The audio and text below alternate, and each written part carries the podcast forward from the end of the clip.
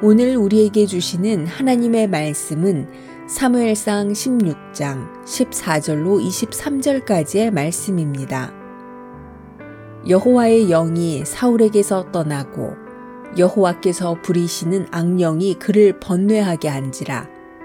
사울의 신하들이 그에게 이르되 보소서, 하나님께서 부리시는 악령이 왕을 번뇌하게 하온즉 원하건대 우리 주께서는 당신 앞에서 모시는 신하들에게 명령하여 수금을 잘 타는 사람을 구하게 하소서.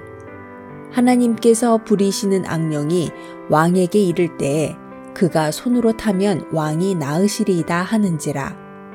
사울이 신하에게 이르되 나를 위하여 잘 타는 사람을 구하여 내게로 데려오라 하니, 소년 중 한 사람이 대답하여 이르되 내가 베들레헴 사람 이새의 아들을 본즉 수금을 탈 줄 알고 용기와 무용과 구변이 있는 준수한 자라.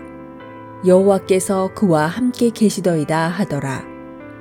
사울이 이에 전령들을 이새에게 보내어 이르되 양치는 내 아들 다윗을 내게로 보내라 하매, 이새가 떡과 한 가죽 부대의 포도주와 염소 새끼를 나귀에 실리고 그의 아들 다윗을 시켜 사울에게 보내니, 다윗이 사울에게 이르러 그 앞에 모셔 섬에 사울이 그를 크게 사랑하여 자기의 무기를 드는 자로 삼고, 또 사울이 이새에게 사람을 보내어 이르되 원하건대 다윗을 내 앞에 모셔 서게 하라.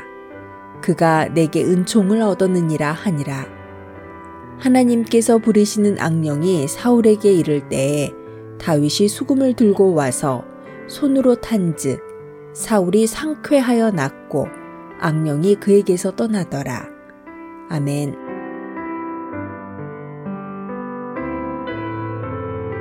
안녕하세요. 수요 묵상의 시간입니다. 제 아들이 중학교를 다닐 때의 일입니다.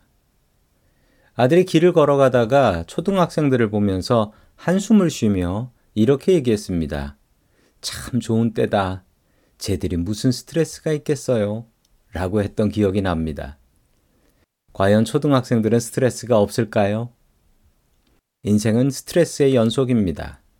스트레스 받지 않는 사람이 없고 스트레스 받지 않는 직업이 없습니다. 오늘 성경 말씀의 사울 왕도 엄청난 스트레스를 받고 있었습니다.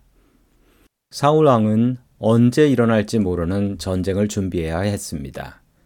전쟁이 나면 백성들을 이끌고 전쟁터로 나가 목숨을 걸고 싸웠습니다.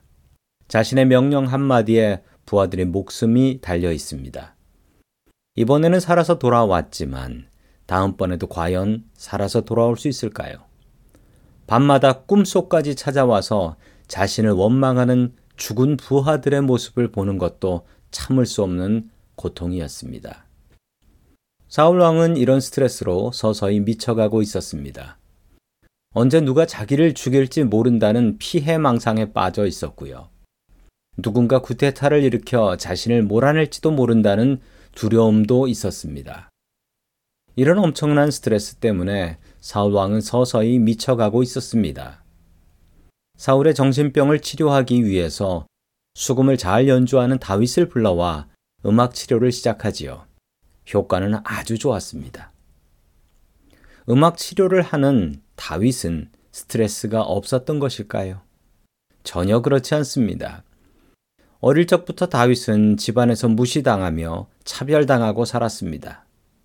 이미 다윗은 왕으로 안수를 받은 몸입니다. 그 소문이 이스라엘에 퍼지고 있지요. 사울 왕의 귀에 그 소문이 들어가면 어떻게 될까요? 바로 죽음을 당하게 될 것입니다. 그런 사울 왕 앞에서 편안하게 수금을 연주할 수가 있었을까요? 다윗은 앞으로도 십오 년 동안 도망자 생활을 하게 됩니다. 그의 삶은 사울왕 못지않은 스트레스와 괴로움의 연속이었습니다. 그러나 다윗은 이 스트레스를 찬양으로 극복하지요. 시로 풀어냅니다. 시편에 나오는 수많은 다윗의 시들은 이런 고통과 스트레스 속에서 나온 것입니다. 성도 여러분, 우리가 죽을 때까지 스트레스는 끝이 없습니다. 그 스트레스를 어떻게 대하느냐가 더욱더 중요하지요. 사울 왕처럼 스트레스에 눌려 살지 마십시오. 다윗처럼 스트레스를 받으면 하나님을 찬양하십시오. 다른 건전한 방향으로 풀어내십시오.